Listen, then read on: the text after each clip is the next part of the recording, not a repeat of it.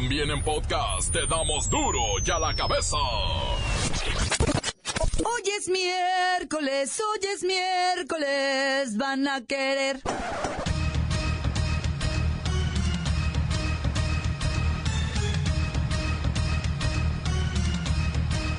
Hoy en duro y a la cabeza, sin censura. El Día Mundial de la Diabetes, que sirve para concientizar sobre la gravedad de esta enfermedad, que es la segunda causa de muerte en México.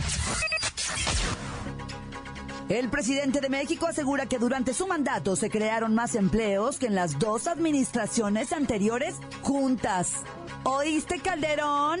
¿Oíste Fox? Si al inicio de esta administración nos hubiéramos fijado como metas sexenales alcanzar 200 mil millones de dólares de inversión extranjera directa y generar más de 4 millones de empleos, difícilmente alguien nos hubiera creído. Sin embargo, estamos cerrando el sexenio con estas dos cifras inéditas. Esta cifra histórica reafirma a este sexenio como el del empleo formal. Confirma el abogado del Chapo ante la corte, el juez y todos los presentes en el juicio que su cliente, Joaquín Guzmán Loera, pagó sobornos millonarios al presidente Enrique Peña Nieto y su antecesor Felipe Calderón. ¡Qué escándalo! Este miércoles, en la catequesis de su audiencia general semanal, el Papa Francisco examinó el octavo mandamiento. Se los recuerdo por si ya se les olvidó el catecismo. No darás falsos testimonios ni mentirás. Su santidad aseguró que chismes y mentiras son una especie de terrorismo. Es grave vivir de comunicaciones no auténticas porque impide las relaciones recíprocas y el amor al prójimo.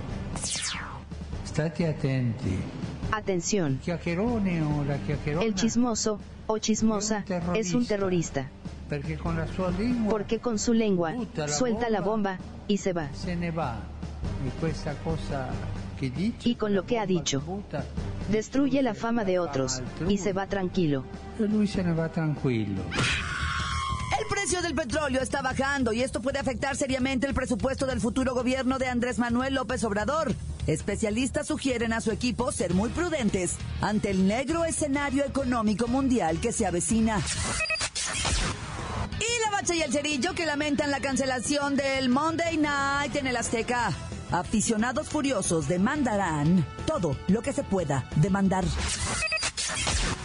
Comenzamos con la sagrada misión de informarle, porque aquí usted sabe que aquí, hoy que es miércoles, hoy que es miércoles, hoy aquí.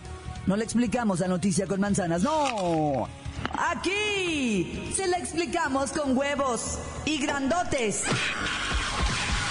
Llegó el momento de presentarte las noticias como nadie más lo sabe hacer. Los datos que otros ocultan, aquí los exponemos sin rodeos. Agudeza, ironía, sátira y el comentario mordaz. Solo en duro y a la cabeza. ¡Arrancamos!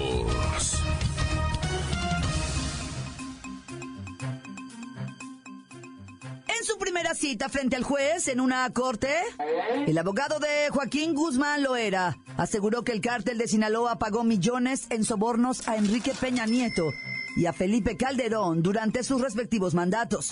Inmediatamente Calderón, mi tío, respondió en Twitter que esa acusación, pues claro, es falsa y temeraria. Por su parte, el bobocero del gobierno actual también publicó un mensaje negando la acusación. Pues, ¿qué iban a hacer?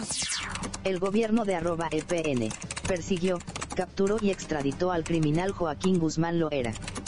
Las afirmaciones atribuidas a su abogado son completamente falsas y difamatorias.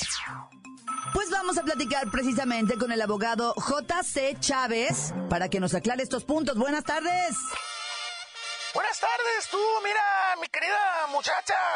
Lo que yo digo es que el verdadero jefe del Hardel, que nunca ha pasado un día en prisión y sigue prófugo, es el que ha pagado al actual y al anterior gobierno ¿ah? millones de dólares en, en sobornos, tú, Claudita. Su cliente está acusado de ser el mero líder del cártel y convertir su organización criminal en la más chida en todo el planeta. Con el envío de más de 155 toneladas de cocaína a los United States durante 25 years, o sea, 25 años. Mira, mi querida Claudia, son solo puros supuestos, ¿verdad? Los gringos llevan 14 años averiguando a mi cliente. Y dicen que creó un imperio criminal con tentáculos en América, Asia y Europa. Y que facturó unos 14 mil millones de dólares que pues por eso está en la lista de Forbes, ¿verdad? Pero ¿sabes qué? Las autoridades nunca pudieron incautarle un peso, tú, mi querida Claudia. Nada, no tienen nada. Oiga, ¿y por qué el juez federal Brian Cogan rechazó el pedido del Chapo para saludar y dar quizás un abrazo de unos segundos a su joven esposa Emma Coronel? Es que eso es por considerar que puede escapar u ordenar ataques contra testigos que colaboran con el gobierno, tú, Claudita. Pero ese era un gesto humanitario entre los cónyuges. Y quiero que sepas que el gobierno le prohíbe a la enamorada pareja hablar hasta por teléfono o verse personalmente desde su extradición a Nueva York hace casi dos años, ¿verdad? Pero eso no se acaba hasta que se termina, tú, mi querida Claudia. ¡Ay, tío!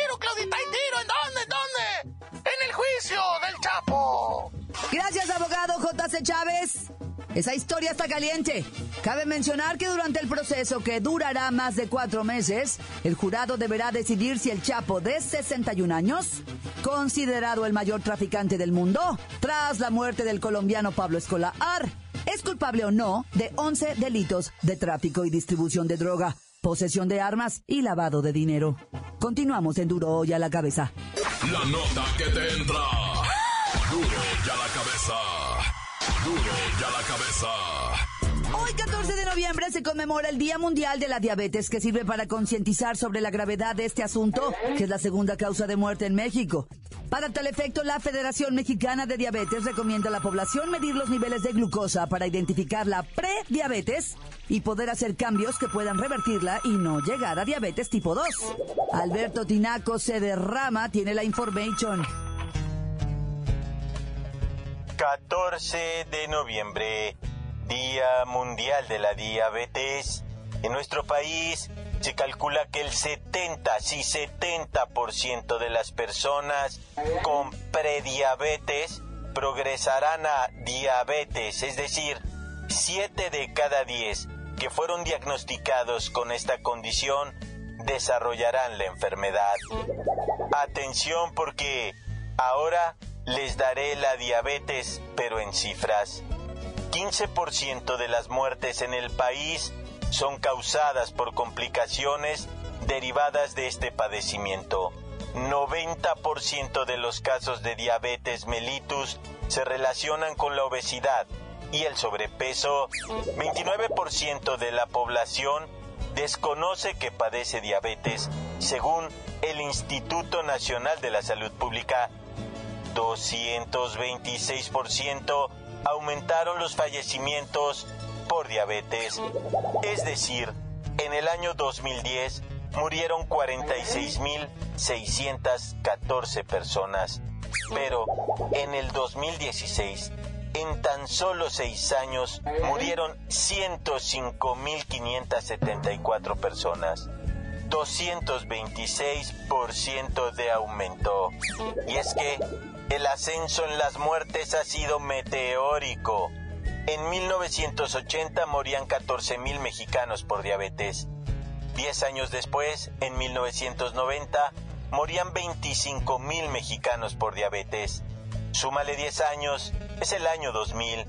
Morían 46.000, sí, 46.000 mexicanos por diabetes, más del doble que en 1990 y el triple que en 1980 pero en 2010 todo se descontroló, igualmente en 2015, hasta llegar al 2016, donde hoy más de 110 mil mexicanos mueren anualmente por este padecimiento, el asesino de mexicanos, la diabetes.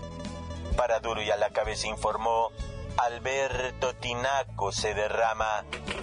La cifra sube y sube y sube y sube.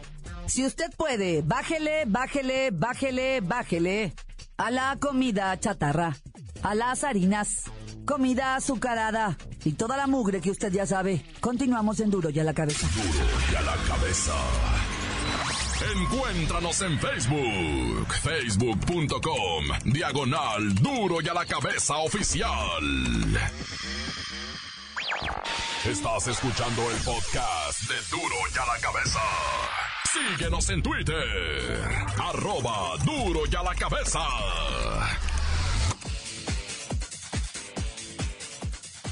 Les recuerdo que están listos para ser escuchados todos los podcasts de Duro y a la cabeza. Usted los puede buscar en iTunes o en las cuentas oficiales de Facebook o Twitter. Ándele, búsquelos, bájelos, escúchelos.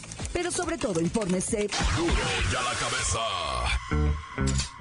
Vamos con el reportero del barrio que va a ver, pues, sangre. Alicantes, pintos, pájaros, cantantes. Va, vato, vato, no, no corras, vato, por vía de Cristo Redentor, no corras, tus hijos te esperan. Y no hablo de, no hablo de, de pilotear la ranfla, güey.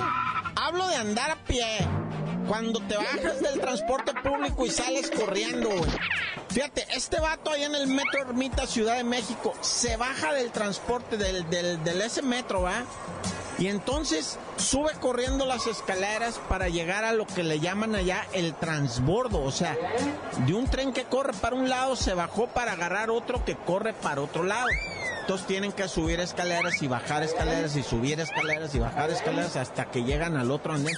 Neta que yo cuando conocí eso del metro a mí me pareció una obra de ingeniería este que me rebasó, ¿eh? O sea, está bien perro ese rollo. Pero bueno, este vato mm, venía corriendo va bajando las escaleras, pierde el piso porque estaba todo mojado, que las lluvias, que ya sabes, el de... Y el vato sale volando y aterriza con la cabeza, güey. Como que chicoteó, dicen los testigos, el cuerpo, como que primero tocaron las rodillas, después el estómago. Y luego la cabeza al final, pero chicoteando, o sea, ¡zapá! Como que cuando le haces así a la toalla, ¿verdad? Así, ¡sa! Que re- Así chicoteó y se le va reventando la cabeza al de un tropezón, pariente. Pero venía hecho la cochinilla bajando las escaleras a todo lo que le daba el guarache. Pues el vato se tropieza y chicotea así su cuerpo y, y- y su cabeza. ¡pra! Dicen que le salió la sangre del cerebro así y todo. ¡pra! Güey. Y pues nomás empezó el cuerpo a convulsionar, a convulsionar. La raza pues, pues se dijo, ¿qué hacemos? ¿Lo movemos, no lo movemos? ¿Lo tocamos, no lo tocamos? No, pues el vato quedó ahí muerto, el amigo, güey. O sea, no manches, güey. Nada más por andar a las carreras, güey. También malícenla. Estado de México. En mil veces yo te he platicado. Asesinan a fulanito, un ladrón mató un cuentaviente, un cuentaviente mató un ladrón. Pero ahorita te quiero más o menos dibujar toda- todo lo que ocurre en torno. Fíjate, sale el matrimonio del banco, ¿verdad? Un matrimonio que iban a comprar un refrigerador. Y entonces salen con la ilusión los ojos brillosos. No, que lo compramos de los que hacen hielo en la puerta y les... Ah, ya venían ahí echando su... Cuando les llega el bandido, con tremenda pistola 380 escuadra pavonada de negro, así hermosísima. La, bueno, a los que les gustan las armas, ¿verdad? Y se la pone al vato en la cabeza y le dice, dame el dinero, güey. Y la señora dice, no, que quién sabe qué. Y pepena la bolsa de la señora, el vato la jalonea. El marido se le avienta al bandido y el bandido acciona la pistola.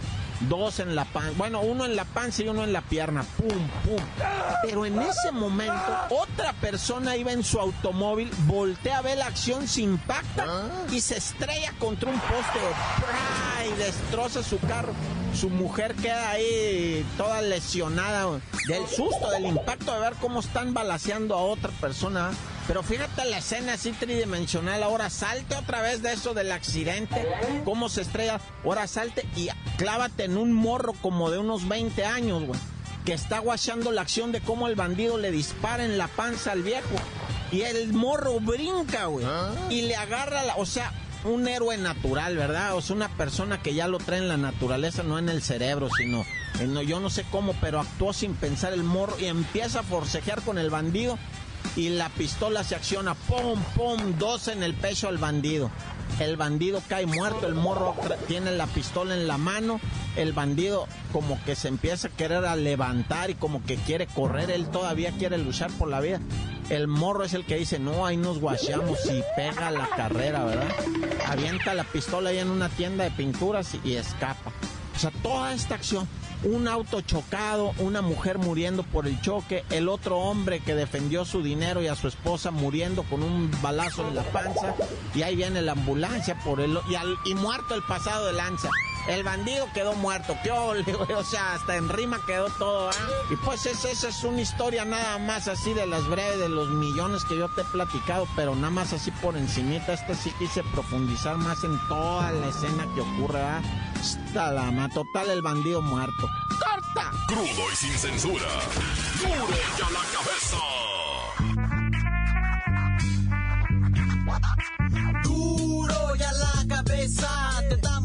Noticias como nadie las da. Sin cuentas ni cuentos en vendos, puras exclusivas, crudas y ya el momento no se explica con manzanas, se explica con huevos. Te dejamos la línea, así que ponte atento. 664-486-6901, aquí estamos de nuez. 664-486-6901, aquí estamos de nuez.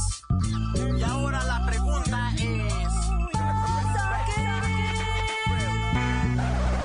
¿Qué tranza mi reportero del barrio? Aquí nuevamente representando Hacienda El Chirimoyo de San Gaspar, Jalisco. Saludando a toda mi gente de aquí de la tapicería, a la banda, al chavarindo, al César, que el vato no se aliviana. No llega temprano y luego quiere sus anticipos y de todo. A toda mi gente de aquí de con el ranchero, Chinto, al Pecas, que allá anda alivianándose el vato, ¿eh? Toda mi gente de Coyula, don Robert en su herrería Betos, Roberto Sotelo, bien firme. Toda la gente aquí de Sangas. Los esperamos en las fiestas patrias de la Virgen de Guadalupe. Tan tan, se acabó. Corta. Encuéntranos en Facebook, facebook.com, diagonal duro y a la cabeza oficial. Esto es el podcast de duro y a la cabeza. Vamos a los deportes con la bacha y el cerillo y la lamentable cancelación del Monday Night en el Estadio Azteca.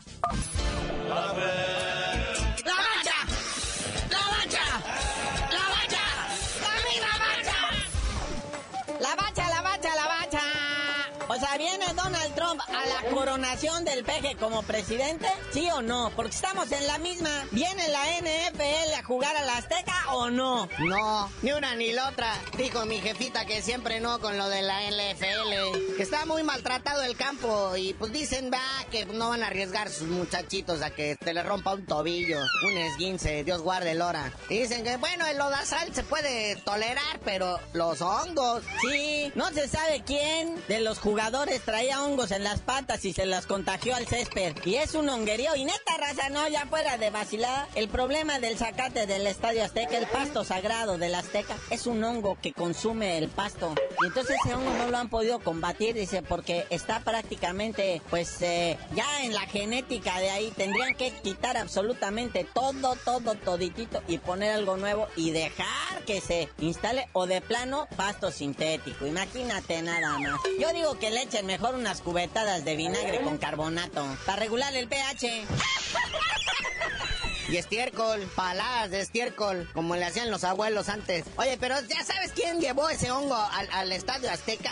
¿Quiénes son los responsables? Los rayados de Monterrey. Su estadio también está contaminado de ese hongo, lo traían en los taquetes y se lo llevaron al Azteca como una forma de venganza. Es la maldición de la máquina, que a mí se me hace que fue la máquina. Pero no, el otro estadio azul hasta se burlan, ya está bien crecido el zacate. Es que imagínate nada más, carnalito, el carrillón de la cancha del estadio Azteca, dos torneos al año, ahora dos equipos como locales, partidos de selección nacional. Después del concierto de Shakira no se ha vuelto a alivianar ese pasto. Y luego ha habido otros conciertos, o sea, ¿cómo? Oye, y otra teoría, ¿no tendrá nada que ver con lo de los migrantes hondureños? ¿No será alguna forma de venganza de Donald Trump? Ya ves que es bien malévolo. Mira, yo ya lo creo todo, lo que me digan. Es una tragedia ver un estadio que pues vale tantos millones de dólares y que no pueden con una mancha negra ahí en medio del campo, ¿verdad? Dios quiera ya solucionen esa bronca por el bien del estadio. Pero además, de, se los digo de veras, véanlo ustedes, peor que fútbol llanero. No han ah. podido y eso es inexplicable. Sobre todo porque en México había una tradición de verdaderos profesionales en eso del pasto de los estadios. Bueno, pero pues ya ni modo. Si tiene boletos, pues vaya por ellos, ¿verdad? Por su reembolso, porque van a regresar toda esa lana. Imagínate cuántos millones de pesos se perdieron ahí. Oye, pero ¿qué anda con el árbitro allá en Inglaterra, en la Liga Premier, pero femenil, ¿verdad? Que se le olvidó la moneda del inicio. Le han de haber robado. Último una de las morras ahí se agandalló y le tumbó con una feria. Pero terminaron jugando al piedra, papel o tijera, al Jaguar Youth Piedra, papel o tijera, hazme el favor. Sí, la Liga Premier femenil las capitanas del Manchester City y el Reading se quedaron viendo una a la otra como diciendo, ¿llora? ¿Qué trae este güey? Me lo suspendieron 21 días al árbitro por olvidarse de la monedita, Naya. La señora la agarró para completar para las tortillas y la leche. No, bueno. Bueno, carnalito, ya vámonos, no sin felicitar a Gerardo el Tata Martino, candidato a tomar las riendas de la selección nacional que fue designado como el mejor director técnico de la temporada en la MLS en los Estados Unidos. El Tata Martino es el entrenador del Atlanta United, porque llevó a su equipo a la final de la conferencia del Este contra los Red Bulls de Nueva York y sumó un récord de 21 victorias en temporada regular. Es su próximo seleccionador nacional. Y ya mejor dinos por qué te dicen el cerillo hasta que se arregle el sacate de la teca, les digo.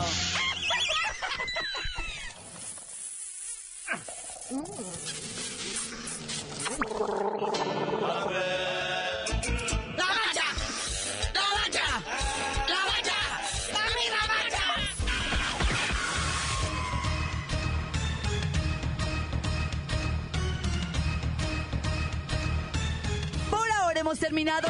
No me queda más que recordarles que enduro ya la cabeza. Hoy que es miércoles, hoy que es miércoles, hoy aquí. le explicamos la noticia con manzanas, no.